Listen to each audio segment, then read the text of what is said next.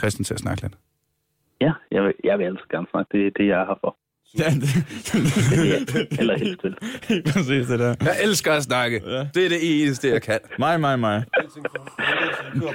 Fokus, fokus, Fedt. Christian i fokus. Okay, jamen med den genialt øh, præciserede start. Velkommen til Aldrig AFK, en podcast om gaming. Øh, det var egentlig mest til lytteren, men okay Christian, også velkommen til dig. Velkommen til Christian Mogensen fra, fra nogetomspil.dk. Øh, og du arbejder også på øh, Center for Digital Pædagogik. Ja, jeg gør. Velkommen til Christian, som er med på en tak. telefonforbindelse fra øh, Mordor. øh, også rigtig hjertelig velkommen til Andreas Jul fra Game Reactor, som er her fysisk og til stede. Hej Andreas, velkommen igen. Uh, mange tak. Det er jo et lille jubilæum. Ja, fejrer. for fanden. Det, ja, at du, du, du er vores første gæst, tredjegangsgæst. Jeg er tredjegangsgæst, og det er jo ikke engang sidste gang, jeg skal være. Så Nej, det er det. det er, men- men det er, også, det er også fordi, du har en tendens til, hver, hver gang, når vi er her for at snakke om et eller andet, så på vej ud af døren siger du, wow, vi skal også lave et afsnit om det her. Og det er jo sådan med Aldrig FK, at vi skal lave, øh, vi skal lave 52 afsnit på et år, så jeg har det lidt sådan, at alt, der er en idé, bliver sgu nok til et afsnit på en eller anden måde. Så, hvad? Har jeg allerede en gæst? Perfekt. Er det, har det noget som helst med gaming at gøre? Fedt, så snakker vi om det. Ja, ja, så der, øh, så der er i hvert fald 10 afsnit endnu. Jamen, det er, så, det er så fedt, det er så fedt. Der, vi skal lave øh, Aldrig FK i mange år nu, sådan noget, så det skal, vi nok, det skal vi nok nå igennem på et eller andet tidspunkt. Helt sikkert. Det her, kære lytter, er et, øh, et lille smule anderledes afsnit af Aldrig FK, fordi jeg har øh, simpelthen fucket op. øh, jeg havde skrevet lidt med, med Christian og Andreas, øh, fordi vi gerne ville lave det her afsnit. Og øh, så blev jeg ringet op her nu, fordi jeg troede, det var næste fredag, havde jeg fået ind i mit lille hoved. Ikke? Men så var Andreas her allerede, og Christian sad klar i Aarhus, og alle de der ting. Så det, jeg prøver at sige, det er, at jeg er løbet ud i huhøj vilde kaniner, og har ikke fået morgenmad, og har vigtigst af alt ikke researchet dagens emne særlig grundigt, og det er jeg rigtig, rigtig... Jamen ved du hvad, det er faktisk, det er faktisk mm. helt oprigtigt ked af, fordi det er, sgu, det er et lidt tungt emne, så vidt jeg forstår. Og det er egentlig noget, hvor øh, det er en af de emner, hvor jeg gerne ville have brugt tid på at sætte mig ind i det, fordi det er noget, jeg gerne ja, vil, have nogle hold, vil have en holdning til, tænker jeg. Altså det er, fordi det er noget, det, vi skal snakke om skinbetting i Counter-Strike. Og øh, som der, jeg ved, der har været ramaskrig, men jeg har ikke selv hørt ramaskriget, jeg har ikke læst øh, artiklerne, jeg har ikke set Reddit-tråden, jeg har ikke, jeg er ikke så meget inde i det her. Men så tænkte jeg at bruge det, øh, nu er vi her, og nu gør vi det, øh, så tænkte jeg måske at bruge den vinkel, og så sige, jamen der er sikkert nogle af lytterne, som er lige så blanke på det her, som jeg er, og så kan jeg være, så kan jeg sgu være lytterens ambassadør i dag så kan, jeg, så kan jeg stille alle de dumme spørgsmål, som lytteren sidder, sikkert sidder og tænker på. Så øh, lad os starte fra en ende af. Øh, hvad er skinbetting, Andreas? Jeg tror, at Christian er noget mere... Hvad er skinbetting, Christian? sidder til at give, et godt overblik over det. Øh, jamen, det, det kommer an på, hvad for en vinkel vi tager på det. Jeg har, jeg har i på nyhedsbrevet kaldt skinbending den største trussel mod øh, Counter-Strike-scenen i Danmark for det næste års tid. Men hvis vi sådan tager den helt ned på, på det praktiske niveau, så er skinbetting sådan en omgang pseudo-legaliseret gråzone gambling med de skins, du får som præmie, når du spiller Counter-Strike og vinder dine kampe. Fordi nogle af de her skins, du kan vinde, de er ikke i sig selv flere penge værd end de andre, men de er mere sjældne, fordi din gule kniv er mere værd end min røde AK-47. Og, øhm, og i mange år har det været sådan, at man kunne bytte med hinanden internt, og man kunne overføre dem til hinandens øh, Steam-konti. Men for et par år siden, cirka i rundetal, øhm, var der nogen, der fik den geniale idé, at hvis vi nu laver nogle casinoagtige hjemmesider, der er registreret på Caymanøerne eller Og allerede- allerede, Ny Guinea, allerede det eller- det en lille smule skummelt, ikke? Jo, jo, jo, altså, når, når det er noget, der er registreret langt væk, øh, allerede der burde alarmklokkerne, som begynder i hvert fald moderat bimle. Men de lavede sådan nogle hjemmesider, hvor man kunne gå ind, og så kunne man tage sin røde AK-47 eller sin øh, blå teknik, lægge den op på rouletten sammen med de andre friske ungersmænd, der havde gjort det samme. Og så var det sådan målt ud efter, at du fik nogle fiktive chatonger, øh, eller nogle digitale chatonger, alt efter hvor sjældent en Mm. et skin, du havde lagt op på rouletten, og så var der en eller anden, vinderen tager det hele. Og så kom det selvfølgelig frem, at de her spillehjemmesider, de var rigged, og huset endte med at vinde af de her YouTube-stjerner, som gjorde reklame for dem og sagde, åh, hvad, jeg har lige vundet skins for 100.000 dollars. det var i virkeligheden dem, som ejede de her sider. Uh, og det er et, øh, hvis vi lige skal specificere helt øh, ned, et skin er noget, der får din gun til at se anderledes ud, når du spiller Counter-Strike. Ja, det er, præcis. Det er 0% in-game. Der er absolut ingen Der- værdi for, når du spiller. Der, er- der er ingen forskel. Det er udelukkende kosmetisk. Jeg tror, Øh, jeg tror faktisk ikke engang, man kan se det, når du sådan in-game kigger på Counter-Strike-manden. Du kan i hvert fald se det, når våbnene ligger på gulvet eller på jorden øh, og samler dem op. Jeg, min, jeg er 30, min reaktionsevne er ikke til at nå at se, om Ja, er en jeg kan heller ikke- jeg kan heller ikke jeg bliver skudt af. Nej. Nå, øh, mm. Men det er sådan cirka der, landet ligger, og det er, det er sådan noget, der er blevet diskuteret i kredsene omkring Counter-Strike øh, i et stykke tid efterhånden, sådan plus minus halvandet år har det været sådan rigelig øverst på dagsordenen. Og derfor er vi Hvor- først og fremmest med i Aldrig FK. Helt op på beatet og klar. Åh, det var det godt, mand. Ja, vi En lille smule emnemæssigt lag, men det For at være relevante. Og hey, vores første afsnit handlede om Skyrim. Det var syv år gammel på det tidspunkt, eller sådan noget, ikke? Så det er okay. Så er det vi. Der er for mange ting at snakke om. Skyrim er altid relevant. at snakke Ja, det er jo det. Og det er, det er, Skyrim er altid lige blevet udgivet. Der, er- det er faktisk lige blevet genudgivet to gange sidste år. ja, ja. Både på VR Ja, Switch også- og VR og... Ja, for fanden. Og bare lige hurtigt ting her, selvom det ikke er noget med skinbidding at gøre. Please, hold jer væk fra VR Skyrim. Øh, vil du være lille hurtig ting her, selvom det ikke har noget med skinbæk at gøre. Jeg har faktisk hørt fra øh, en øh, lytter, der har øh, re- registreret på, eller reageret på vores Skyrim-afsnit, øh, som skrev til mig, hvor fedt det var at spille VR Skyrim. Når man, efter man havde brugt fem timer på at vende sig til mekanikken, Okay. så når du, fordi mekanikken var lidt clunky, og den var lidt øh, ikke så, øh, hvad hedder det, øh, intuitiv. Så det krævede noget tilvænding. Men når du først var der, var det amazeballs. Okay. Og det giver jo fin mening i forhold til alle anmelderne, der måske lige har prøvet den en halv time, fordi det er det, man gør, når man er anmelder, og så siger, det her er lort. Øh, ah, okay. Altså lige, lige, du angriber der. Altså, okay. øh, I hvert fald en time, inden man... Øh, nej, hvad hedder det? Øh, jeg prøvede... og det er selvfølgelig ikke noget, man gør med, men okay. Jeg prøvede det nemlig. Øh, jeg prøvede, Du har prøvet det? Jeg prøvede Skyrim VR. Vi vender tilbage til skinbetting lige om lidt, forresten. jeg, prøvede, jeg prøvede Skyrim VR øh, meget kort i Tokyo. Øh, og jeg var der med en anden kollega. Hej Doi, hvis du lytter. Øh, og jeg startede med at prøve det. Og jeg, det var helt et broken mess. Jeg fik ondt i hovedet, og jeg stod og svingede ud i luften, og mit svær kunne jeg ikke finde, så det med, at jeg bare stod og skød med ildkugler hele tiden. Og, og, og, det, var sådan, det var virkelig sløret, og altså, det, var, en virkelig ubehagelig oplevelse. Der, der kom sådan en stor æderkop til sidst, som skulle være et kæmpe klimaks.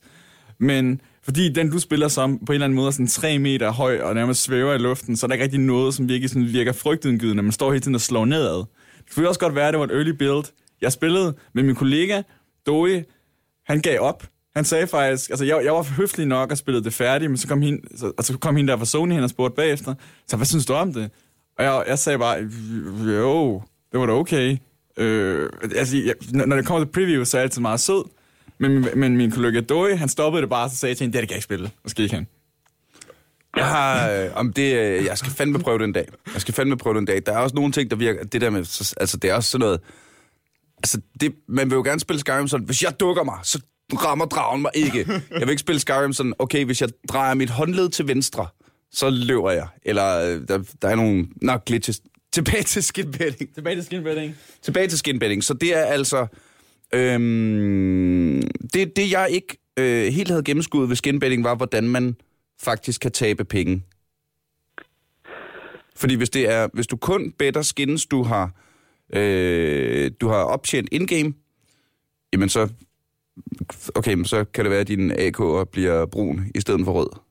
Men øh, Ja, og- hvor, hvor, til, hvor taber man rigtig, rigtig penge? Jamen, det, det er altså, det er jo, hvad skal man, hvad skal man kalde det, det er, det er jo sådan en hypotetisk tab af penge, fordi du kan sælge skinsene, øh, og det er jo fair nok, altså, du får, en, du får et eller andet skrabelader, det kan du så sælge på Valves indbyggede aktiebørser eller blå avis eBay-agtige mekanismer. Og det er jo fint nok, fordi så er der opsyn med det, og så er det udbud og efterspørgsel. Øh, og det er nemt at forstå, at når jeg afleverer det her op i kassen, så får jeg den her dollar eller to eller tusind. Øh, Men er, udleveret. er det ikke også bare det Og samme, det er som, nok. som hvis du sælger en karakter i World of Warcraft på eBay, eller et eller andet? Det er Ja, sådan set okay. noget, ja præcis. Mm. Der, der, hvor det er et problem, og der, hvor der er, øh, der sådan er en eller anden etisk, moralsk ej, nej, det er ikke engang en gråzone, altså det er bare dybt forkasteligt. det er, at når man, øh, altså primær målgruppen for Counter-Strike, og derfor også skinbetting, det er jo de unge drenge sådan fra 10 til 18. Mm. Øhm, og når man så åbner nogle casinoer med aggressiv markedsføring kun til dem og siger, at du kan godt spille her, øh, så laver man et eller andet problematisk miljø uden, øh, lad os kalde det voksenopsyn, eller de voksne lærter, det er nogle røvhuller, som bare gerne vil tjene nogle penge. Især fordi, øh, den havde jeg, du, du nævnte det lidt, og jeg har lidt fået fat i, men lad os lige grave i med navnsnævnelse. Det er altså, så vidt jeg forstår, to store Counter-Strike-YouTubere, øh, som vist nok uafhængige af hinanden, hver især øh, har lavet en af de her sider, og så øh, lavet en masse videoer, der siger, øh, denne her video er sponsoreret af Caymanøerne Skinbetting. øh, hvad hedder det? Pan, Panama Paper Skin Betting, et eller andet. ikke? Og så, jeg har lige været inde og se, jeg vandt 100.000 skins. Min AK-47 er rødere, end nogensinde har været. Øh, så, så det er jo det der med, at de... Altså, og så har de x antal tusind followers, som... Jamen, som bare er blevet fubbet jo. Ja, lige præcis. Og det Hvad, er, hed, hvad hedder de her drenge? Øh, der, hvor øh, den sag, der sådan fik mest presomtale, det var øh, Thomas Pro Syndicate Castle og Trevor Tim Martin. Martin. Og Castle var den første, der ramte en million subscribers på Twitch, og øh, Tim Martin havde, jeg tror dengang det breakede, cirka 5 millioner subscribers på hans to YouTube-kanaler. Wow. Øh, så sådan nogle rimelig store drenge, der går ud og reklamerede for øhm, den ene af hjemmesiderne, det var i hvert fald csgolotto.com. Øhm, og når du har et reach på 5 millioner subscribers, så er det lige meget, at Valve i den bedste sags tjeneste, og at øh, alle de sådan pæne danske NGO'er, de går ud og siger, at det her det er ikke en særlig god idé, eller I skal huske også at passe på jer selv, børn, og tage cykelhjelm på. Men når der står nogen, som er rockstjerner i det her computerspilsmiljø, og Ja, siger, ja, ja, ja. What? jeg har lige tjent en milliard. Det er fandme svært, og som 15-årig knægt at sige, jeg har ikke lyst til at tjene en milliard. Altså, det er jo, hvis, øh, hvis Rasmus Sebak gik ud og råbte. Øh, øh, nu har jeg... Det kunne sagtens have været noget lottoagtigt, ikke? Så, kan du, så kunne danske spillere også sagtens gå ind og sige, Åh, vi ved altså ikke med den der nye hjemmeside, men Rasmus skal nok have jyske followers nok. Ja, Ja, ja. Også fordi, hvis, hvad, hvad, hvad fanden skal... Øh, nu siger jeg danske spil. Hvad, hvad, er det, hvad, hvad, er det, hvad er det for en spilmyndighed, der går ind her? Jamen, dem, der har taget Etisk råd? mest... Øh, det ville fandme være fedt, hvis vi fik så store spillere på banen. Men altså, Center for Digital Pædagogik, hvor jeg arbejder, har været ret aktiv i det. Men det er jo- det er jo netop har det- været ude, og Hvor, vi var hvor- nogle enormt små fisk i forhold til 5 millioner followers. altså, det er, Center for Digital Pædagogik, det er øh, et fedt sted, og øh, I laver nogle rigtig, rigtig gode ting. Men man kan jo ikke... I kan jo ikke gå ud og råbe højere end en dude, der har 5 millioner subscribers, altså. Nej. Og det er jo, altså det er jo den her influencer medieret øh, social media tid, vi befinder os i, hvor jamen, hvis de rigtige mennesker siger det, så er det lige meget, hvor dumt det er. Altså for, hvad er det, 3-4 år siden, hvor 4chan, hvor 4chan fik gang i uh, Cut for Bieber-kampagnen, Hvad var det? hvor, hvor man fik unge mennesker til at tro på, at uh, jamen, hvis vi bare alle sammen cutter, så kommer Justin Bieber tilbage og laver en ny plade, og så var der unge mennesker, der uploadede billeder af, hvor de sad og cuttede, og så skrev hashtag Cut for Bieber. Fordi, hey, Justin Bieber, så vil jeg gerne sidde og skære lidt i mig selv. Wow. What the fuck? Hvad? det, det, ja, det kan jeg slet ikke se. Og det, Good times på, good Hold times da på internettet. ej, men det er, det, altså, Du kan finde det vildeste på 4chan, jo. 4chan Ja, men det, og Reddit. fuck, 4chan og Reddit, det, jeg har det sådan, jeg har det sådan lidt, der må du aldrig gå hen, Simba. Øh, jeg har aldrig, øh, øh, jeg, har- jeg har sgu ikke, jeg har ikke tur kastet mig ud i det, fordi man, man, har hørt. Og du kan finde, altså, jeg synes, når, når, man, når der kommer til Reddit og 4chan, i hvert fald Reddit, Reddit kan du virkelig finde nogle rigtig, rigtig fede ting, og nogle fede tråde og diskussioner og så videre. Især hvis for eksempel du, lige meget hvad du er kæmpe geek af, om det er som mig, Final Fantasy, eller Star Wars og så videre. Man kan virkelig sådan, der, der er nogle virkelig fede diskussioner og nogle fede ting, men det er også bare, det har sådan et andet lag, hvor du virkelig kan finde nogle virkelig korrupte, virkelig skøjet altså slemme ting, som simpelthen, når der er noget med skinbinding på Counter-Strike, så er der sådan en kæmpe tråd om det, på en eller anden måde, der sådan taler for det. Mm. Og der, der har man Ja. jo lige pludselig det forkerte, kan man sige. Hov. Øh. Øh, Jeg skal øh, fortsætte lige, fordi jeg fik lige en idé. Men Christian? ja, altså både Reddit, 4chan og alle de her andre, lad os kalde det øhm, medierede hjemmesider, der er jo altså en rabbit hole, der går hele vejen om på den anden side af jorden og tilbage Ja. igen og ud i space.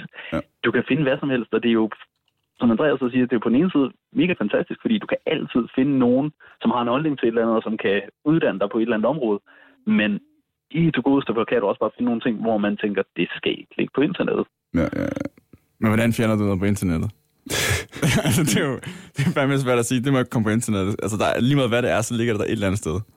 Ja, ja.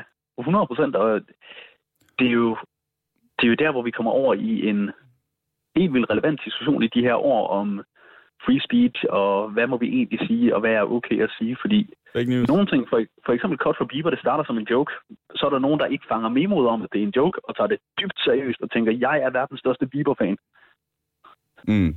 så nu skal jeg fandme skære mig selv. Det er for sindssygt. Det er fuldstændig, altså, det, altså, hvad, altså hvad, hvad der ikke er startet af trends? Planking, for eksempel. Helt, altså alle sammen ligger os på et bord, og så filme det og lægge det ud. Altså, sådan, der, starter de mest underlige ting på internettet, eller det skulle egentlig være en god gerning, det der med den der Ice Bucket Challenge. Men så endte det bare Ja. med, de, altså, alle mennesker bare, prøv at se, se mig nu, i stedet for egentlig, at man glemte, at det var til, hvad fanden var det, ALS, ALK, KLA, Mm-hmm. ALS. ALS, ja. Du har tydeligvis glemt det. så det, øh, altså, så det er sådan, men det er også der, der har vi igen det der med internettet, sådan et vidunderligt sted, hvor de mest vanvittige ting kan starte, men også de mest forfærdelige ting kan starte.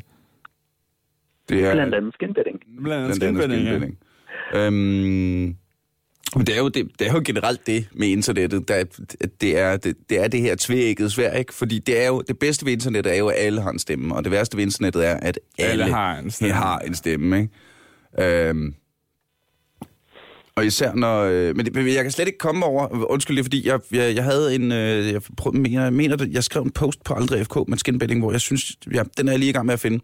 Indtil der kan vi jo bare snakke om, øh, hvor...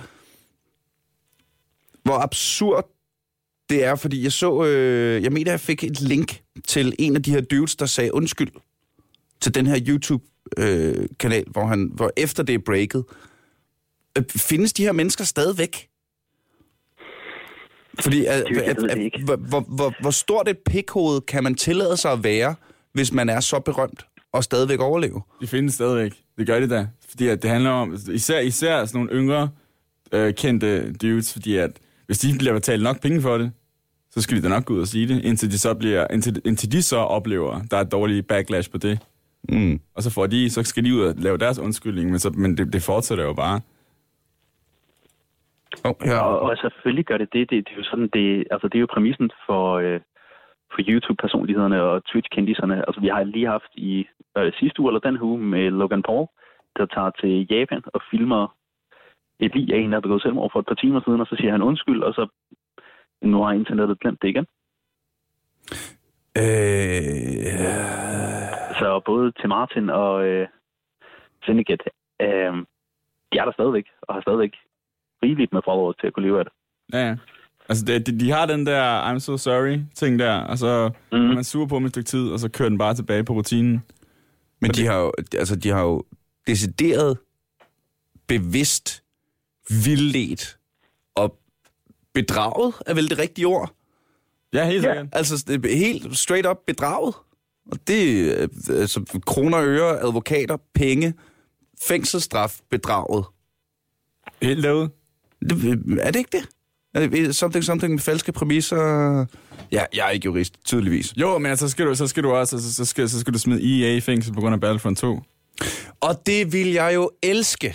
Kan vi ikke bare... Oh, yes, kan vi ikke please. bare... Kollektivt søgsmål. Altså, det er jo... så svært. Kan vi, ikke- kan vi ikke bare lave et, åh, et kollektivt søgsmål mod alle pikhovederne? Hvad, hvad, Altså alle YouTuberne, der snyder, alle, hele EA, alle dem, der spiller shooters på øh, konsol, alle de der mennesker, vi bare ikke... Shooters på konsol? Okay. Jamen, det, er jo, det er jo min lille kæphest, det var mest bare en joke. Men altså, Øh, hvor er det sindssygt, at nu... Prøv, kan, kan du ikke snakke lidt mere om Center for Digital Pædagogik, Christian? Fordi det, øh, jeg, jeg kender det i virkeligheden kun gennem dig. Og når jeg hører om det, så tænker jeg, at det lyder pissefedt. Jamen, det er pisse fedt. Øh, det er Center for Digital Pædagogik har eksisteret i sådan 15 år og arbejder aktivt med unge menneskers trivsel foranledet af ting, der sker på nettet. Øh, og det har egentlig i mange år været at stille nogle hjemmesider op, hvor unge de har kunnet læse af for følelser, eller komme ind et eller andet sted og anonymt sige, fuck, hvor har jeg nedtur på, eller jeg har mega optur på, nu skal de andre høre om det, hvor de har kunnet snakke med andre unge, eller nogle voksne, hvis der er nogle træls sager. Mm. Det har været øh, den hjemmeside, der hedder Cyberhus i mange år. Nu har vi lavet en, der hedder Mit Assist, der er målrettet unge drenge, hvor det ikke så meget handler om følelser eller få en krammer, men handler om at få et assist, ligesom det også gør i Counter-Strike eller League of Legends eller på en fodboldbane. Åh, oh, det er meget sejt. Mitassist.dk. Lige præcis. Det er Øhm, sejt. men rigtig meget af vores arbejde, det foregår faktisk ved at fortælle voksne, både forældre og fagpersoner, om hvad er det egentlig, der sker i de unge menneskers liv, når de går på nettet. Fordi det er jo pisse svært at se, hvad der foregår inde bag ved computerskærmen, eller inde på den anden side af mobiltelefonen. Mm. Øh, Så vi har rigtig meget sådan voksenundervisning, øh, både kurser og forældreaftener, oplæg og foredrag og det ene og det andet, hvor vi fortæller øhm, på godt og ondt, hvad er Instagram, hvad er Facebook, hvad kan de forskellige ting, og jeg har så blevet ansat til at tage mig af både at fortælle og udbrede lidt om, hvad er det egentlig, de sociale medier kan, men også, hvad sker der i gamingmiljøet. Mm. Fordi det er jo vokset sindssygt hurtigt op. Øh, man har lyst til at sige over de sidste 30 år, men i den grad over de sidste 5 år. Øh, og der er mange voksne forældre og fagpersoner, som har, jeg ved ikke, brug for, eller i hvert fald lyst til, at lige få en opfrisker på, hvad det egentlig Mm. mm. computerspil kan, skal og bør. Så, Øh, og øh, der er skinbetting bare blevet en ret stor ting over de det sidste er det jo år. nemlig. Og, og hvad, hvad, hvad griber man så til af værktøjer? Jeg vil, når- også, jeg vil lige til at spørge Christian, om det er faktisk præcis det samme. Netop, hvordan, hvordan, altså, hvordan bekæmper man det her skinbetting her hos jer? Og, og, Det hvad, og er- hvad kan vi gøre? Ja. Agtigt. Jamen, der, er jo- der er jo to Join the forskellige fight. i Join det. the fight, ja. Ja, for helvede, lad os få, altså, lad os få gang i nogle fakta og nogle hyrdtyve.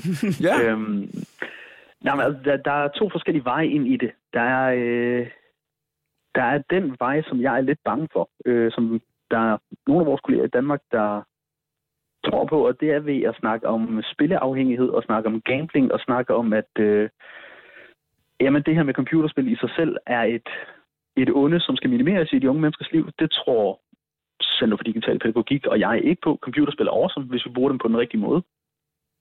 Så den vinkel ind i det, vi har taget, det er at kigge på, jamen, hvad er det egentlig for nogle unge mennesker, som falder i med det her skinbetting, eller som gambler på kampe, før de er fyldt 18 og egentlig har lov til at gamble på tingene. Og det vi kan se, det er, at det er unge mennesker, som rigtig gerne vil bevise et eller andet. Det er, det er unge mennesker, som rigtig, rigtig gerne vil have en anden form for credentials eller credibility ind i det her kæmpe store e-sports og computerspilsmiljø. Og der er det bare nemt at sige, jamen, hvor dygtig er du til Counter-Strike? Ah, men jeg har spillet så meget, at jeg har fået en rød, rød AK-47 eller en gul knife. Øhm, så vi vender den lidt om og prøver at Ah, bekæmpe det her med, at life, man. Men jeg, jeg har et spørgsmål, fordi er, er der... fordi Nu snakker vi om alderen 10 til, 10 til 18, siger du. ja, sådan, Og vil du, roughly. Ja, altså, altså det omkring, altså vil du sige, er der en forskel på for eksempel, fordi nu kan jeg da huske, da jeg gik i, øh, for, i Folkeren i Sønderland, der var der rigtig mange, som hele tiden gik over og oddsede på kampe i fodbold. Og der er jo, det er jo også børn, der går over og oddser og smider, smider nogle penge ud, hvor der ikke er sådan noget specielle, altså vi bliver ikke sådan stoppet i det og sige, hey, I er gamle nok, eller vi smider jo også noget penge ud, vi ved ikke rigtig, om vi får Det er da også tilbage. forkert. Jamen, det er det, det, det, det, det, det, Det er spørger. det, er, det er, det er, spørger, men, men, men det må man, det, det, det, det, gør, det fik vi jo bare lov til. Og det, jeg kan da ikke rigtig se nogen forskel på, på det her skinbetting i princippet. Der går du også bare ind og otter på noget, og du ved ikke rigtig, om du får noget tilbage igen. Øh, er forskellen ikke, at øh, øh, skinbetting faktisk er i gåsøjne lovligt, hvor det I lavede, der var der nok en kioskmand, der skulle have haft et rap over nallerne. Eller to. Men det var det, det er Sydjylland. Der kom landbe, landbetjenten, han har øh, en cykel punkteret, så nu kan vi bare gå ned og spille og købe bajer, så bare vi har lyst til, du. Det bliver den vildeste 11-års fødselsdag nogensinde. altså, øh, men, men, men jo, det er jo det samme. Og, og øh, nu, øh, nu fandt jeg den der post. Øh, øh, det var faktisk en, øh, en DR3-video. Øh, Og Sønderland, eller hvad? Nej, men om en, øh, en Counter-Strike-gambler, som siger, og, øh, og det er jo en, det er en voksen mand på, i sådan start midt 20'erne, der siger, at jeg har jo nok tabt den øh, 100.000. det er fucking mange penge. Og det... Øh, igen, igen. Det værste altså, så... er, jeg griner af det. Det skal jeg jo slet ikke gøre. Jeg skal virkelig sidde ja, det er jo, ja. jeg skal foran den mand her. Men det er jo Men... den der... Øh, jeg, øh, rent tilfældigt øh, øh, læste jeg engang noget, der hed øh, The Gambler's Fallacy. Ja, øhm, det, det er min tur til at vinde lige om lidt. Jeg bliver nødt til at vinde. Jamen ikke, ja lige præcis. Altså den der med, at, at det samme sekund, du har tabt penge, så bliver du endnu mere motiveret til at vinde de penge tilbage igen, sådan så du ikke er nødt til at anerkende, at du har tabt nogle penge, og derved gjort ja. noget dumt og haft et nederlag. Ikke? Ja. Så det er vel, det er vel og, og, det er jo, og det er sådan en helt basal psykologisk mekanisme, som er, er, er svær at øh, undgå for voksne, fornuftige, savlige mennesker, der endda ved, den findes. Når man så samtidig bare kan applicere den til 10-årige, ikke? Altså, hvis der, der måske har smidt en femmer. Jeg tror måske ikke, den er vildere egentlig for 10-årige. Jo, men den er meget vildere for 10-årige. Den er meget vildere. Jo, altså. der, der er penge jo også noget meget vildere. Ja, altså, lige præcis. Der. Altså. Og, øh, og så skal man altså, forestille dig at gå ned til far og fortælle far, at man har tabt 500 kroner. Fordi du skal have en skin til din Fordi du skal have en skin til din gun, det kan jeg da aldrig. Ej, nu er jeg nødt til at satse øh, 700 kroner mere, dem jeg fik af Moster Oda. Men der... Moster Oda er mega rig forresten, hun giver de vildeste gaver. Men Altså. Men, men der er det værste. Hvad, hvad hvis du har en far, som også bare kæmpe Counter-Strike-fans? Ved du, ved du, kunne du ikke få skorpionen til din AK-47? Nu går vi op, og så gambler vi noget længere tid. Altså, der, den er der også. Den er der. Ja, ja. Og der, der, hvor jeg tror, at man bliver nødt til at skille mellem de to ting, det er, hvis vi trækker sådan et kontinuum for, hvornår noget det er chancespil, og hvornår noget det er evnespil. Fordi i Danmark, du må ikke spille om penge, hvis du er under 18 år. Sådan er reglerne, der står i loven, og der har helt klart været en eller anden sønderjysk uh, kioskejer, der skulle have et dask over nallerne. Kan vi skære det ud af øh, podcasten? Nej, nej. Kan vi, ikke. kan vi ikke. Kan vi ikke finde ud af. Mm, ja, øh, Altså, fuck det, sådan er det jo. Det er, øh, det, er en, det er en del af det at vokse op i Jylland. Det er, der er sådan lidt lemfældig omgang med nogle af de der regler. Men og, der game, altså, alle, der, alle der, hvor det er... der hører det her afsnit, skal bare finde ud af, hvem der havde den der kiosk for 23 år siden i Sønderjylland, og så skal de bare se at komme i gang med nogle sagenlæg. Og så står der bare benlås på menuen. øhm, men der, hvor der er en forskel, det er, at ved de her, lad os kalde det, oddskampe, altså når du otter på en fodboldkamp, eller når du otter på en uh, Counter-Strike-kamp, eller sådan et eller andet, så er der en grad af evne, hvor du kan sige, jamen, hvis jeg ved nok om det her spil, så vinder jeg. Mm-hmm. Men i den anden ende af skalaen, der har vi de her CSGO Lotto hjemmesider, hvor evner betyder ikke noget om det. Det er rigget til, at du skal vinde tilpas meget til at holde dig ved ilden, men tabe tilpas meget til, at dem, der har lavet hjemmesiden, de tjener penge på det. Og, og det der er jo, går man ikke det er ind og... en, en tried and tested... Nej, undskyld. Ja, ja, altså det, det, det, er jo det, øhm, det er jo det... Sådan gambling virker. Casinoer ja. lever af, og det er det, som gambling er. Det er, at huset altid vinder. Og når man så kombinerer det med den impulskontrol, som den gennemsnitlige 10, 11, 12, 13, 14, 15 årige knæk har, ja. så har du altså lavet en eller anden psykologisk mekanisme eller psykologisk kasse, hvor du bare tager røven på de her øh, unge mennesker, fordi de ved ikke bedre. Der er en grund til, at vi har de her lov i Danmark med, at du må ikke spille om penge, før du er så og så gammel, fordi du ikke administrerer det før. Og så ryger du ind i gamblers fallacy med, at nu har jeg tabt tre gange, så vinder jeg nødvendigvis fjerde gang. Mm. Nej. Men, men det var også det, der var øh, her i hvad hedder det, Belgien og Australien, tror jeg, tror, jeg tror, det er de to lande, hvor bare alene ja. med Battlefront. Der var der, yes. der er det der med, og Battlefront og Middle Earth, Shadow of War, tror jeg, de to der, hvor der sidder jo også, for det er jo på ingen måde kan, øh, hvad er det, kategoriseret som gambling. Der kan du købe, mm-hmm. der kan du købe alle de der lootboxes der, hvor jeg, jeg aner ikke, hvad jeg køber. Og nogle boxer har endda det samme ting. Så jeg kan gå ind og bruge 100 kroner på, og håbe, at jeg får Darth Vader. Men det er ikke sikkert, at jeg får Darth Vader. Så jeg gambler egentlig om, at jeg får Darth Vader. Og så var det nemlig op i Belgien, og det var Australien, tror jeg, øh, hvor man siger, okay, er det gambling nu? Skal der være vildere restriktioner på et computerspil på de ting her? For det samme, der hele tiden ja. har været også med sådan mobil-apps, hvor der sådan, hvis du skal have det her hus her, så skal du bruge 10 kroner eller 30 kroner for at komme videre. Og spørgsmålet er, og så er der de der forældre, som klager, fordi nu, nu har mit barn brugt 2.000 kroner på at få flere huse i Farmville. Er det så gambling? Fordi at, altså... Øh, er, det, er, det, er det så vigtigt, hvis du, hvis, at... du, hvis du ikke ved, hvad du får. Det er mere, altså, hvis du ved, at du køber det her hus, så er det jo ikke gambling. Så er det en DLC, ikke? Så er det en DLC. Men hvis du køber noget, og ingen idé har om, hvad du får igen, og så bliver ved med mm. at købe, indtil du får det, så sidder du og gambler i princippet. Tænker jeg. Og det, er jo der, man, og det er jo der, man rammer nogle mega syrede gråzoner, som for eksempel i Counter-Strike, hvor når du vinder, nogle gange får du skins, men det meste af tiden, der får du cases. Mhm. Så du får et eller andet med noget randomiseret loot, men så kan du købe nøglerne til kasserne. Så ved du, hvad du får. Så der har man lavet sådan en lille fodfinde på, jamen du ved godt, hvad du køber for penge, men du bruger det til at låse noget op, hvor du ikke ved, hvad det er. Jamen så vi sælger dig noget, hvor du godt ved, hvad det er, ergo det er ikke gambling, ergo vi er ikke underlagt gambling-myndighederne. Så det er sådan noget halvt noget, Hvor- kan man sige. Åh, det er snedigt. Det er helt vildt snedigt. Og altså, hvem skulle ellers vide, det er en verdens største computerspilsfirma? Valve.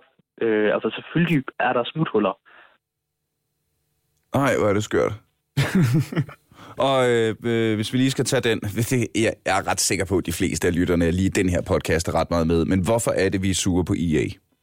Øh, den, altså, den kan jeg godt hurtigt tage. Øh, jeg, altså, først og fremmest, jeg, jeg, jeg er kæmpe Star Wars-nørd, så det er en ting, der virkelig har såret mig meget. Det er, at EA har altid været kendt for virkelig at skubbe grænserne for, hvornår at man sælger et færdigt spil, og hvornår at man sælger et færdigt spil, og skal virkelig, virkelig købe mange ting for at få det færdige spil. Mm.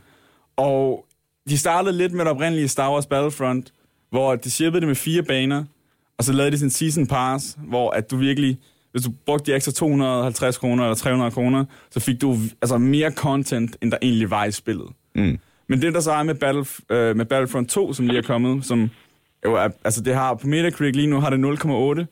Øh, Var? ja, for, for user score 0,8 ud af 10.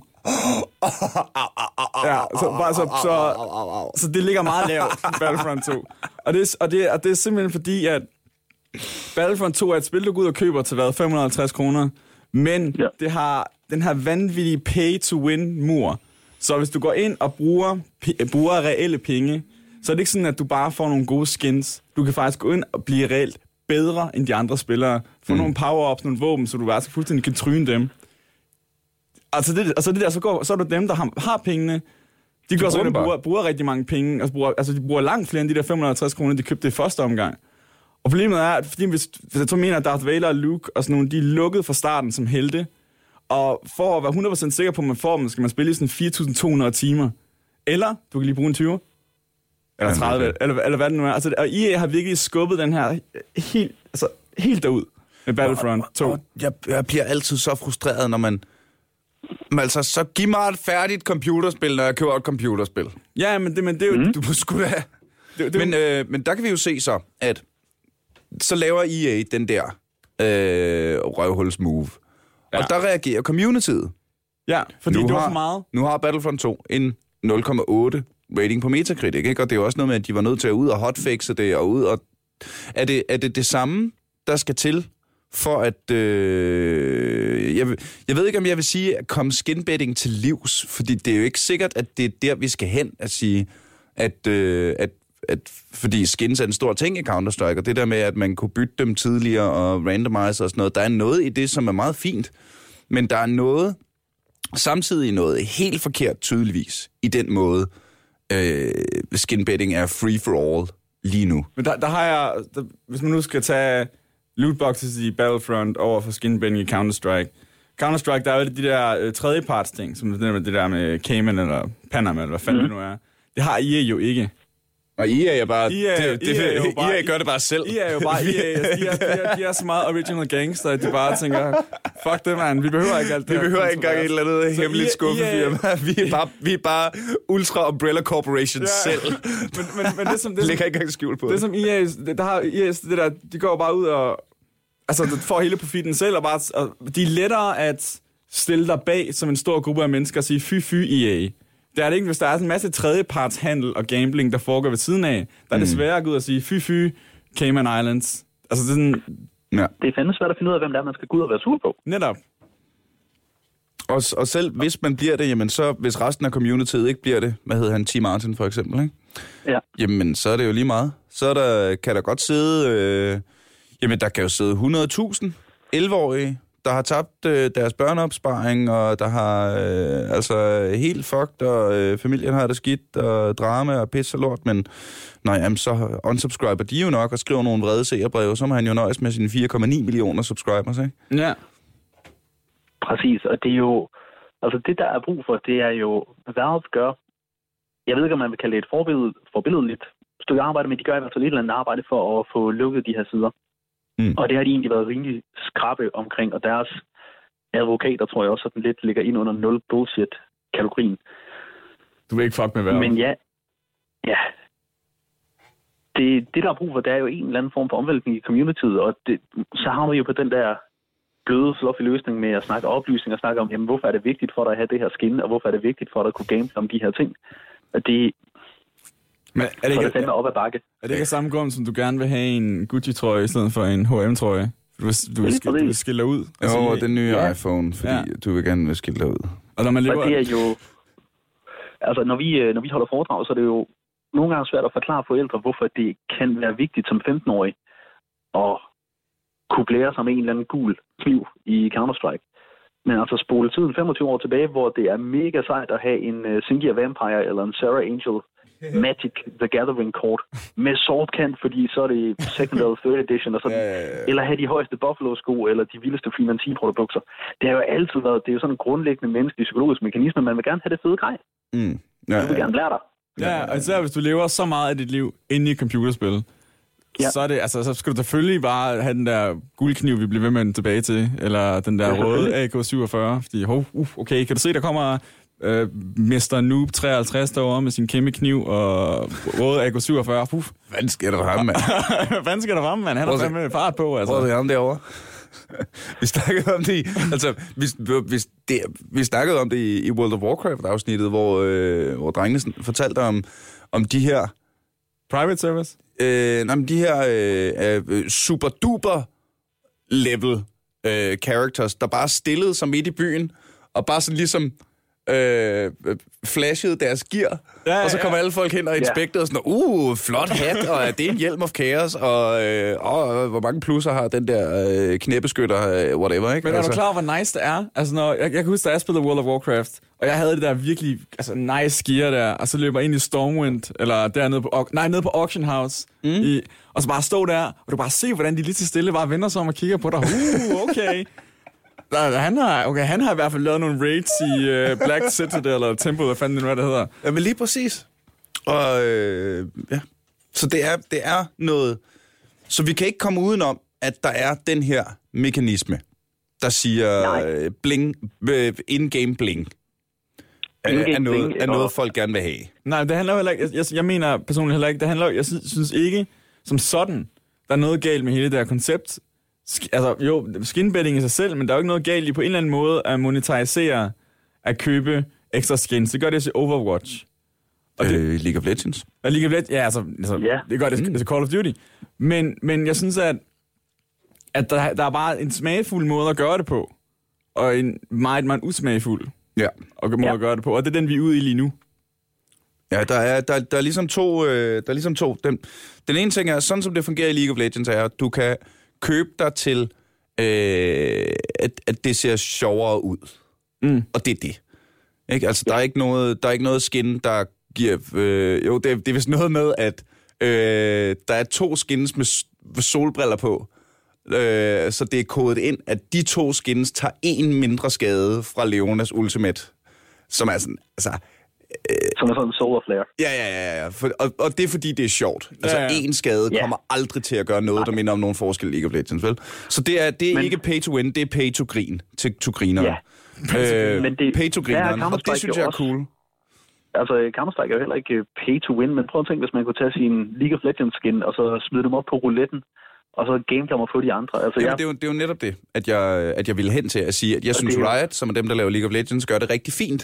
At der, Ja. øh, der det er sådan en, en, øh, en, et, en tilvalg, hvis du vil. Men du kan sagtens, øh, og det ændrer ikke noget ved noget. det handler jo om, hvordan det er blevet øh, i talesat Ja. i, øh, Ja. i spilmiljøet og af udbyderen. Ja. Det vi kan se fra øh, National Center for Ungdomsforskning øh, og National Forskningscenter for Velfærd, øh, SFI, det er, at de unge, som ligger i risikozonen for at udvikle, jeg tror, de kalder det problematisk spilleadfærd, både med gambling og med skinbetting. Øh, det er unge, der er ensomme, tendens til øh, at føle sig deprimeret, øh, mangler selvtillid og har svært ved at koncentrere sig i skolen. Så det er unge, der sådan scorer lidt under på en trivselsskala. Ja. Øhm, og der synes jeg, at det er påfaldende. vi kører et projekt ved Center for Digital Pædagogik, som Aarhus Kommune, der hedder en gaminggruppe, med nogle unge, som netop er i de her risikozoner, øh, men som er glade for at spille computer. Det er nogle unge, som ikke passer ind i skolen, og eller har haft et bøvl med vennerne, eller har haft et bøvl med familien, men spiller helt vildt meget computer.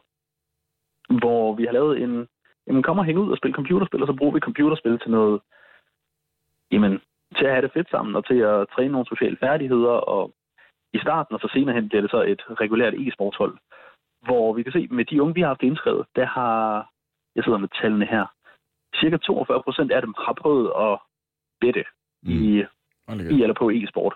Og hvad, hvad, To tredjedele. hvad, hvor gamle er de? De er fra 13 til 18. Ja. Så det er den her målgruppe. Ja. Mm. Øhm, og de er alle sammen det, man på en eller anden måde forskellige veje vil kalde sårbare unge. Lige under halvdelen har prøvet at spille om penge inden for e-sport, og to tredjedele har prøvet at skinbette. Men vi er så nede på 0%, der spiller om penge nu, og 0% der skinbetter nu. Fordi at spillene er blevet i talesat ikke som noget, hvor, åh hvad, hvis du har en rød kniv, så er du mega sej, men mere bare, kom og hænge ud, og du er egentlig et mega fedt menneske, fordi du nørder, jeg nørder, kom lad os nørde mm. sammen. Og det er der, Så det er det. det smukke ved computerspil er, synes jeg. Ja, Det der, det der online forer der, som, som alle de der store virksomheder og tredjeparter prøver sådan at, hvad hedder det, forurene på en eller anden måde. For jeg synes, det er netop det smukke ved, for eksempel World of Warcraft eller Counter-Strike osv., det der, man kommer sådan, man glemmer alt om nationalitet, kulturel baggrund, hudfarve, race, whatever, og så chiller man bare rundt og slår Murlocs ihjel, eller hvad fanden man nu gør. Ja. Mm. Det synes jeg er så smukt. Og så når der kommer alt det der med, at nu skal vi begynde at gamble om det, eller det bliver sådan virkelig de her kontroverser, så synes jeg, går ind og ødelægger ryddet, som et computerspil egentlig kan have, og det positive ting ved det, og så bliver man igen ved med at tage fat i det der virkelig negative diskurs omkring computerspil, som virkelig stadig florerer, altså mere end de positive ting. Ja, og jeg er så enig, og det er det, der er så farligt for computerspilsmiljøet. Det er, at de her sager med, når det går galt, de fylder så meget af dig. Mm. Det er svært at anskueliggøre. Prøv lige at se, hvor meget fedt computerspil kan. Netop. Altså, og det der med, jeg tror, jeg tror, jeg, jeg så lige en post øh, på altså alle mine gamle gaming buddies side fra Toflund, øh, hvor at det med, med, at jeg tror, computerspil nu bliver anset som en... Øh, altså, hvis du er, er afhængig af computerspil, så er det anset som, at du er syg nu. Det er en sygdom. Det er, det er en bobler ved øh, WHO og ICD, ICD, dem der laver den øh, psyki- psykiatriske diagnosemanual. De overvejer her til foråret, om man skal optage internet gaming disorder som, øh, som diagnose på lige fod med andre afhængigheder. Det er helt sindssygt. Men, Og det er mega så, fucking men, men, farligt. men er det så sindssygt, fordi det, Jamen, så skal du også være Netflix binge-watching syg. Altså, jeg kender, der, jeg kender der flere mennesker, der, bruger, Jamen, der, der- bruger mere tid på at sidde og se Ja, Stranger der, Things. der, end er, at sidde der er og- også noget med, øh, nu, jeg, kan- jeg kan sgu mærke, jeg er blevet afhængig af League of Legends. Hvis, jeg ikke, hvis der går nogle dage, hvor jeg ikke har spillet League of Legends, så kan jeg godt mærke, at det sådan kriller lidt. Okay. Altså, jeg, jeg, jeg er helt der sådan... Grunden, til- øh, nu øh, fuckede jeg op med min kalender, og øh, jeg havde snakket lidt forbi, jeg troede ikke, det var i dag, men jeg har da været op til klokken 4 i nat, fordi jeg lige skulle have et spil mere. Okay. Og samtidig er, kan jeg jo også se, når, øh, og efter at have læst nogle artikler, begynder det at gå mere og mere op for mig, hvordan computerspil jo er decideret, i dag i hvert fald, decideret designet til at gøre os afhængige.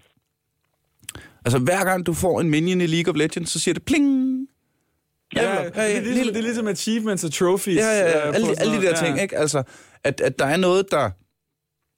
Øh, hver gang du får et kill i Counter-Strike, hver gang du... Øh, altså, hver gang du får et, et, et kill i PUBG, hver gang du... Altså, den der...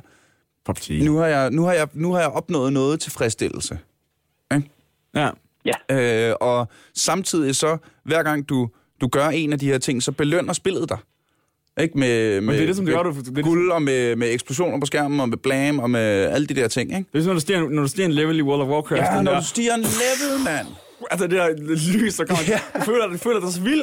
Yes, man. Computerspil er jo er designet ja. til at få dig til at have det for vildt. Ja, pro, altså det der hele der progression, der skal være en grund til, at du hele tiden fortsætter med at... Så okay, nu har jeg noget endgame, jeg skal gøre nu. Oh, jeg laver den dungeon der, så kan jeg få den der røde AK-47.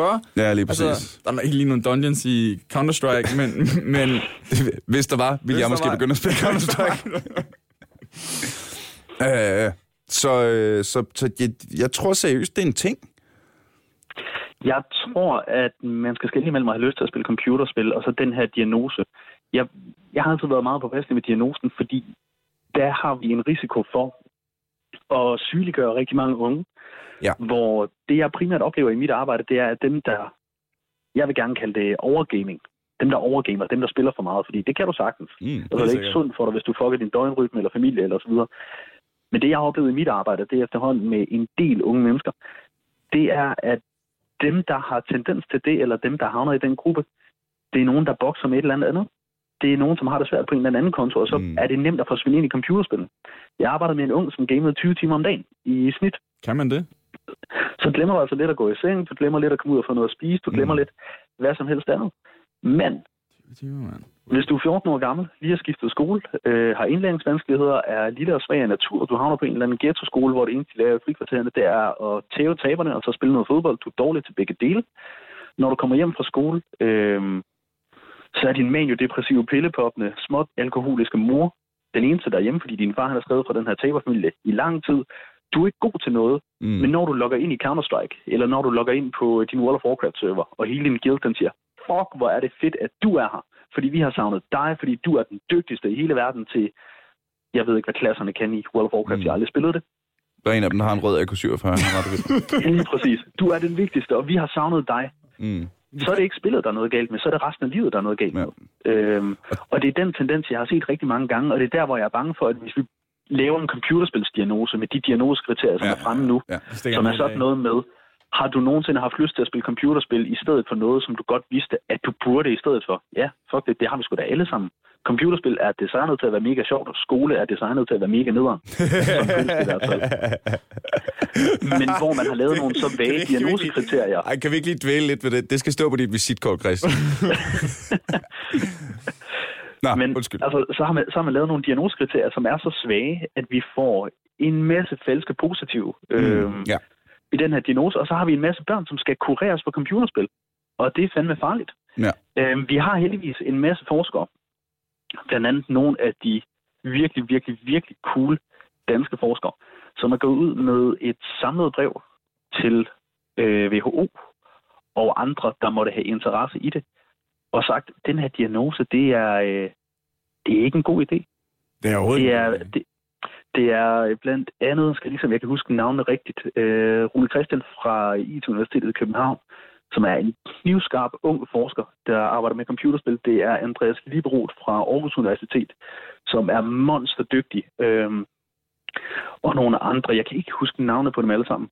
Men når vi har så stor en samlet forskerstand, som aldrig plejer at kunne blive enige om noget som helst, men som går ud og siger, at hvis vi laver de her diagnoskriterier, eller hvis vi optager den her diagnose, så har vi altså virkelig et problem. Mm. Nå, Ja. Så ja. synes jeg, det ja. fortjener at sådan kigge lidt på begge dele af det. ja. Jeg er jo heller ikke, Men jeg, jeg tror... jeg er jo heller ikke afhængig af League of Legends. Altså afhængig af en... Altså, jeg er afhængig af cigaretter, hvor jeg kan Ja. mærke, altså der, der er en decideret fysisk afhængighed, ikke? Så, så det er måske også, øh, måske også at sætte den lidt på spidsen. Men jeg tror igen, igen Ja. som, som øh, Christian også har snakket en del om, det handler meget om i talesættelse Ja. ja. de ting her. Ja. Og det gør, som jeg også tror, det som Christian mener, det er, at, at gøre det her, det i talesætter det ikke lige frem bedre, end, end det allerede er. Det gør det endnu mere på en måde. For computerspil er sådan en, jeg kan huske, jeg har det stadigvæk nogle gange, når folk spørger, hvad jeg laver, og jeg siger, at jeg skriver, altså jeg, jeg arbejder for Game Reactor. Og når folk spørger om, hvad det er, så siger de tit bare et mediemagasin. Fordi typisk er sådan noget, man skriver, jeg skriver om computerspil og arbejder med computerspil, så er det sådan lidt, nå, okay. Det var da sådan, skulle det ikke sådan lidt vokse op? Og, og, og, og det er altså sådan under, under et tabu, på, der, der stadig er, der sådan en, man, man sætter det ned på computerspil, det er ikke helt så accepteret som andre medier, og det er på grund af, at der er de her vanvittige sager, som så snart der er en negativ ting, så bliver det blæst fuldstændig op, og overskygge alt det, der egentlig kunne være det positive ved det. Det er også der, hvor jeg, jeg underviste lige her på et gymnasie i Sønderland, og øh, hvor jeg lavede et kæmpe altså, forløb om computerspil, og prøvede sådan at relatere det til andre medier og nutiden og, og så videre, for at gøre det sådan mere relevant, også for dem, som ikke spillede computerspil. Og jeg føler lidt, det sådan, der mangler noget mere implementering af, hvad computerspil er, fordi jeg synes, der er rigtig mange instanser, også på universitetet, som, som ikke rigtig tager det ind som en ordentlig seriøs analyseobjekt. Ja, og det er jo fordi, at det er svært at lave en avisoverskrift, der hedder computerspillere er helt almindelige unge mennesker. Ja. ja, Det er en virkelig dårlig overskrift. Fuck, så det er sige- clickbait, mand. Ja, altså så er det jo nemmere at sige, at computerspillere er... Disse almindelige mennesker eller spiller computer. eller Du gætter aldrig hvem. det er dig, kammerat. Det er dig. Der... Men det er, det, det er sjovt, øh, øh, altså sådan øh, funny, interessant, ikke funny haha, at øh, det lyder, alt det du siger, Christian, om øh, at det ikke er computerspillet, det er omgivelserne, det er den sociale kapital, det er social arv, det er alle de her ting. Det er jo i virkeligheden det samme, øh, jeg hører i hvad de artikler, jeg læser om stoffer. Ja. At det er de steder, der har allerstørst succes med at behandle stoffer, ser ikke stofferne som problemet. Nej. De ser, de ser øh, de sociale omstændigheder, der gør, at øh, en person hellere vil tage stoffer, end være i live. Men også lidt det smart som det er med, for eksempel, der, hvis du har en depression. Det er også typisk omstændighederne, der gør, at du får en depression. Er det ikke sådan, at mange af de der sådan, ting, man bliver afhængig af, eller psykiske ting, man lider under, det, er ikke, det kommer af hele ens omgangskreds, hvor, Jamen, det er det. hvor man færdes. Og, og, det, altså, og det er helt klart der, som jeg også tror, det som Christian gør, det er, at man tager udgangspunkt i det, det man skal løse. Og det er ikke så meget mm. objektet i sig selv, der er problemet. Og her kommer vi så til, ja, i virkeligheden, kernen ved problemet, det er, at vi har et problem med nogle øh, unge mennesker, der kommer øh, lidt øh, uheldigt i gang. Og så det I gør øh, uden for, ude på Center for Digital Pædagogik, øh, og de her mennesker, I arbejder med, Christian, det er jo det, man skal. Altså det, det er jeg sgu ret overbevist om, at det, det er den vej, og det er det, der skal til. Men det kræver jo utrolig mange ressourcer.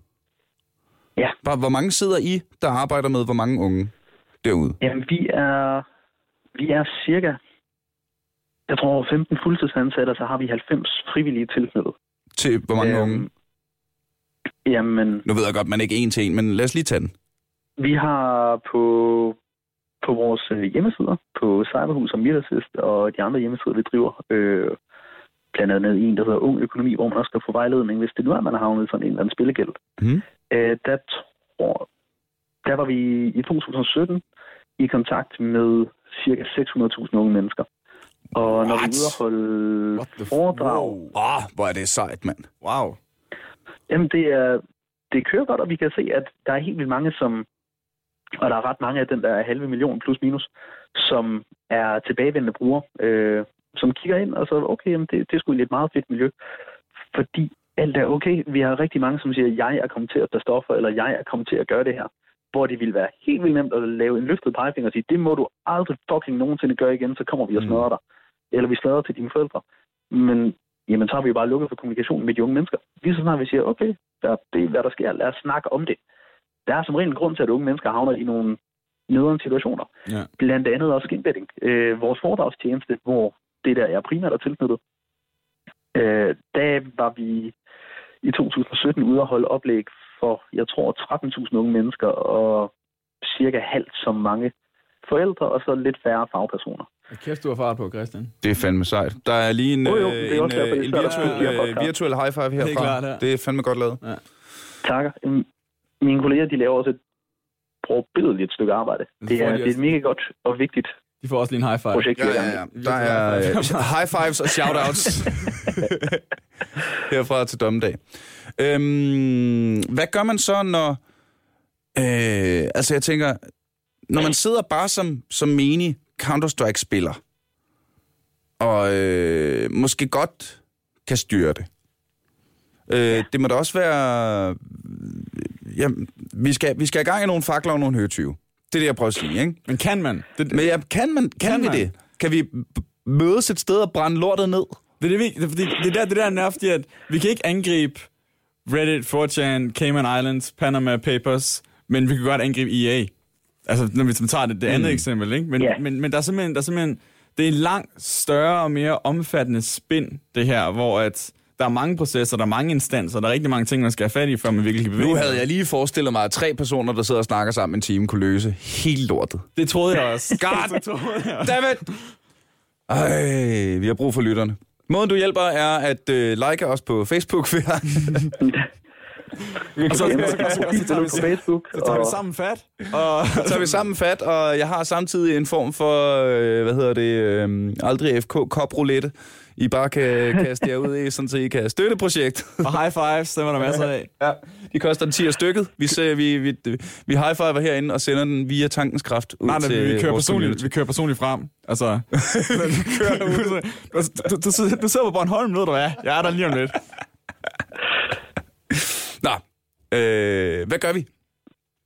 Som community? Der, hvor øh, en, en oplagt det vil jo være, øh, i dag har, hvad fanden hedder de, Spillemyndigheden bedt øh, teleindustrien i Danmark om at spære for nogle skinbetting-sider, hvor du skal logge ind med din øh, Steam-profil, Mm-hmm. med dit browser-login. Og det har teleindustrien så sagt. Vi har forståelse for, at man ønsker at håndhæve spilleloven, men vi ønsker, at der er en dommer, der tager stilling til eventu- eventuelle blokeringer. Så der har teleindustrien sagt, det vil vi altså ikke, før vi bliver pålagt af en øh, retsmyndighed at gøre det. Og det ville da være en start, hvis vi fik blokeret for, hvor nemt det var at gøre det.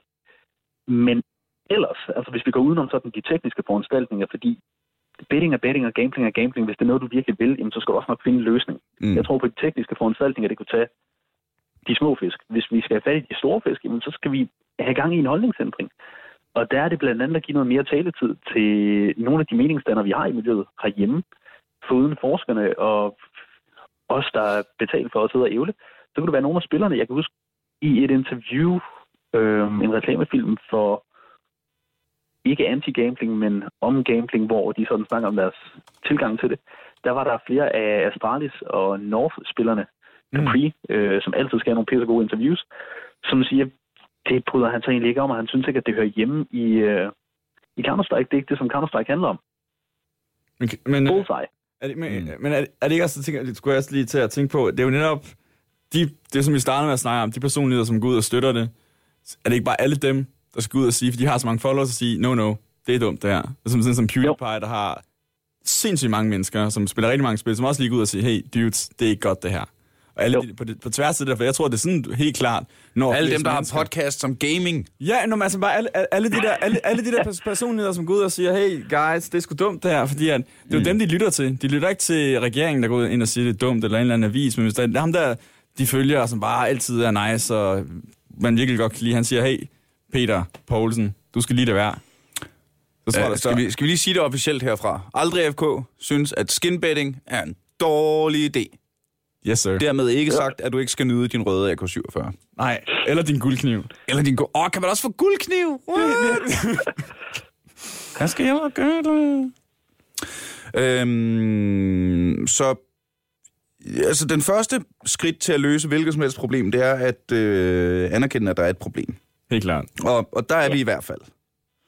Øh, jeg, jeg kan godt lide, eller jeg ved ikke, om jeg kan lide, jeg tror også, at den bedste løsning ville være at få meningsdannere, first movers, altså folk, som der bliver set op til i communityet på en eller anden måde, til at, øh, til at tage afstand fra det. Men der har vi jo den der, hvis, hvis, hvis man så siger, okay, alle sammen går sammen om det her, men så kommer der Cayman Islands og siger, hey, jeg har en million til dig, hvis du siger, det er godt.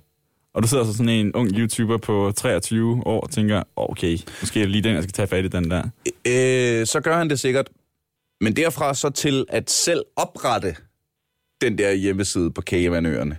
Ja, okay. Ja, det kan godt se. Altså, der, der er altså... Der er blevet helt køligt kalkuleret snydt. Nå, ja, Altså, så, altså, sådan helt, 100, øh, 100, der- der er 100%, blevet- 100%. Hvis, hvis, jeg var, havde, hvis jeg havde været follower til en af de her drenge, altså, jeg havde følt mig pisset op og ned af ryggen. Altså, der, der, jeg, har virkelig svært ved at forestille mig, hvad en, en YouTuber ville kunne gøre for at pisse mig mere af. Altså virkelig bare for at, at kigge mig i øjnene gennem kameraet, og bare, bare kigge mig direkte ind i øjnene, ud igennem YouTube og sige, jeg knipper dig. Jeg tager alt, hvad du har kært, og al den tro og al den overskud, du har givet til mig, som du har udleveret dig selv af, det skider jeg højt og flot på. Du er skrald for mig, og du er kun til stede for at gøre mit liv bedre. Jeg har nul til overs for dig. Kæft, hvor vil jeg skride. okay, hvis han sagde det sådan. Jamen, det gør han jo. Indirekte, det er da præcis det, han gør. Jo, altså du har ret. Det er sådan meget groft sagt præcis det, han gør. Jeg synes ikke engang, det er groft sagt. Jeg kunne finde på værre. nu kan jeg okay. Øhm...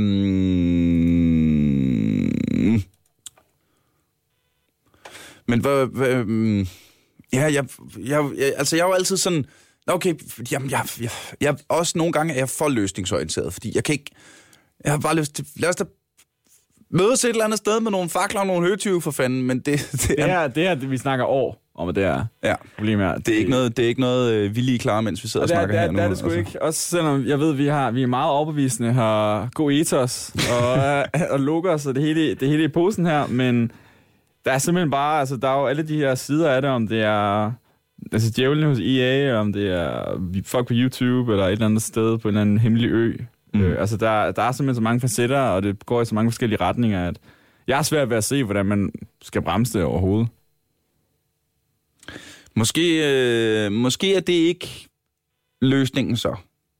Altså, det øh, kan sgu godt være, at vi gav over for meget, hvis vi tænker, nu skal vi løse det her. Øh, måske skulle vores quest nærmere være at bare at oplyse så mange vi nu kan. Det synes jeg er en god quest. Men det kan så også være, Det tror jeg er at det, det, det, at vi går ind og oplyser, kan så også være, at der sidder Benjamin derude og tænker, åh, kan jeg få sådan en gylden kniv, hvis jeg øh, og gør det? Ikke? Altså, den kan jo også gå den vej, fordi at, um, Jeg har ingen venner og tusindvis af kroner. Søren han fik guldkniven i går, den vil jeg også have. Ej, det, kan man få den sådan? Ej, Ikke? Og så, ja. Jeg tror, jeg tror aldrig på, at oplysningen så frem til lavet. Hvis det, hvis det er, vi pakker det ordentligt ind, så tror jeg aldrig nogensinde, at oplysning bliver en dårlig ting. Jeg, Mm. jeg tror meget, det handler om, at når... Fuck, må jeg, må jeg trutte det i mit eget hånd, og så sige, at Ja, ja, ja, ja, de tre meningsdannere. Øhm, og så, når man i tale sætter det her, så ikke lægge det over på at sige, det må I fucking aldrig nogensinde gøre, børn, men lægge det over på en, og det er fandme fjollet. Altså bare sådan tale det lidt ned og sige, til, altså, men det var, okay, du har brugt 200 kroner på at få en kniv, der er grøn, og du er stadigvæk mega dårlig til Counter-Strike. Og hvad fucking så? man kan se lidt det Struense gjorde, altså helt tilbage med oplysningstiden i Danmark. Altså, han, Jo. han oplyste om det, og så, så slog man ham ihjel.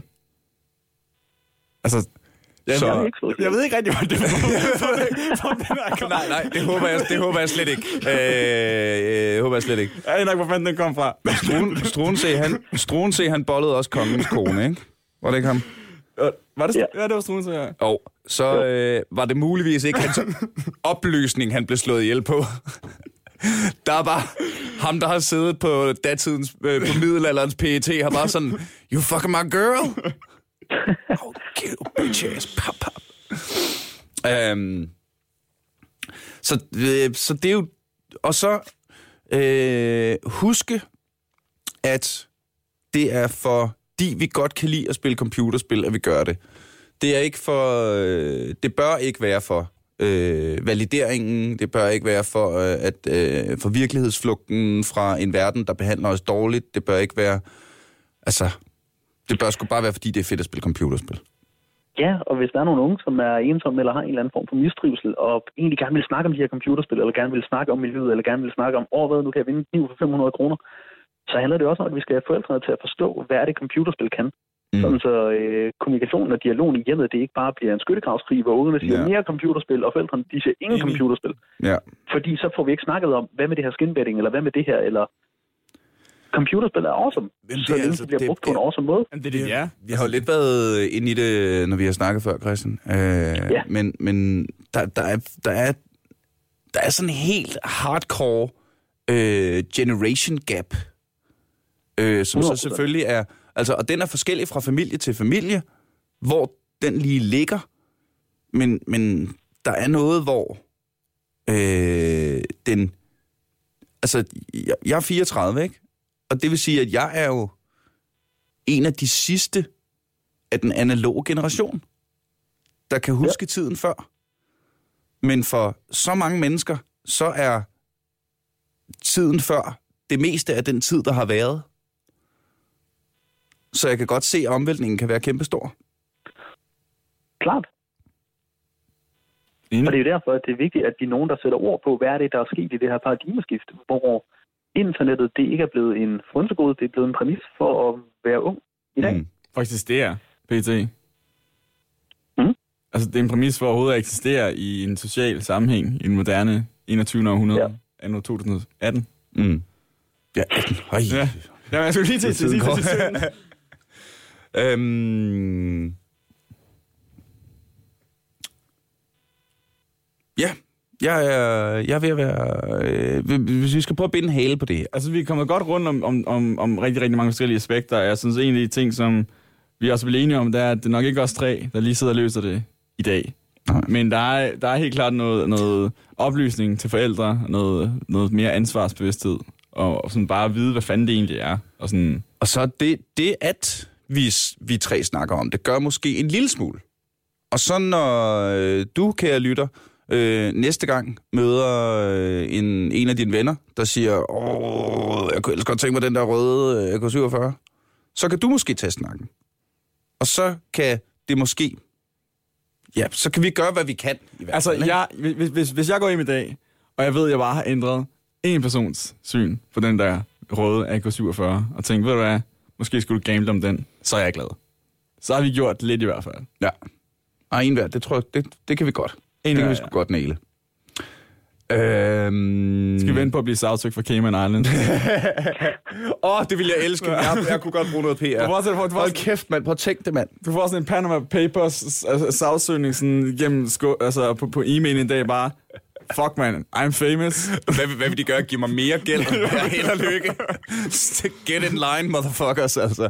Det er da ikke noget problem. øhm, så øh, det, er det, er det, det må være konklusionen. At der er ingen af os, heller ikke dig alene, kære lytter, der kan... Øhm, måske endda over noget så simpelt som at finde hoved og hale i, øh, hvad det er, der foregår.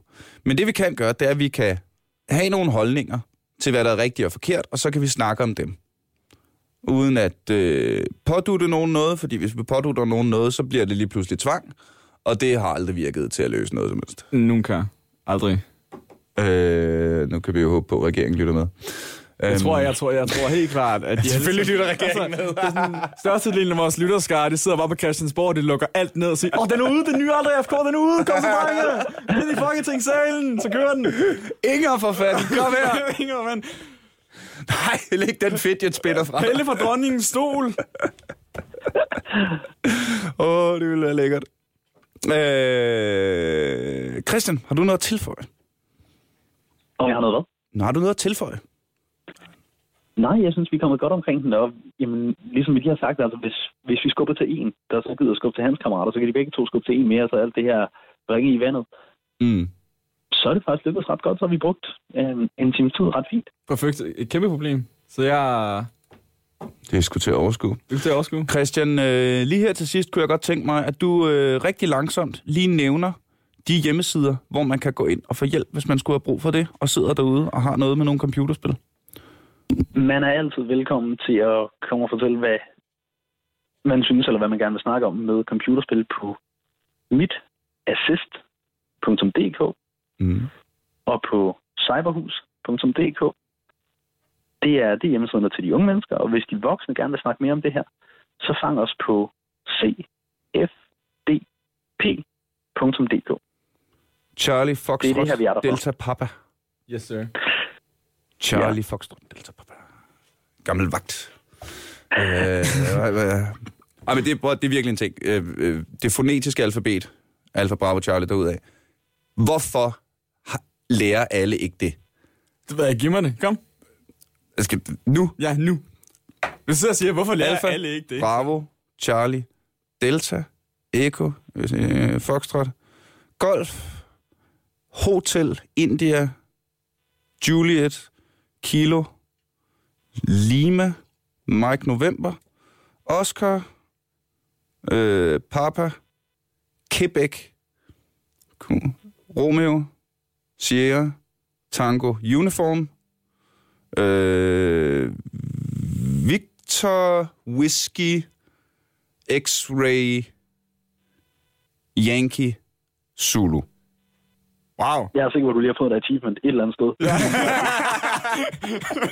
Nå, prøv at bare, når, man, når for eksempel når du nu sidder og siger øh, og peger øh, og siger, øh, øh, nu kan jeg jo ikke engang huske den, JBK til et eller andet. Der er en grund til, at det fonetiske alfabet findes, fordi så kan man høre bogstaverne, hvad det faktisk er, der Ja. bliver sagt. Kom lige med dem igen. Det var fire bogstaver.dk.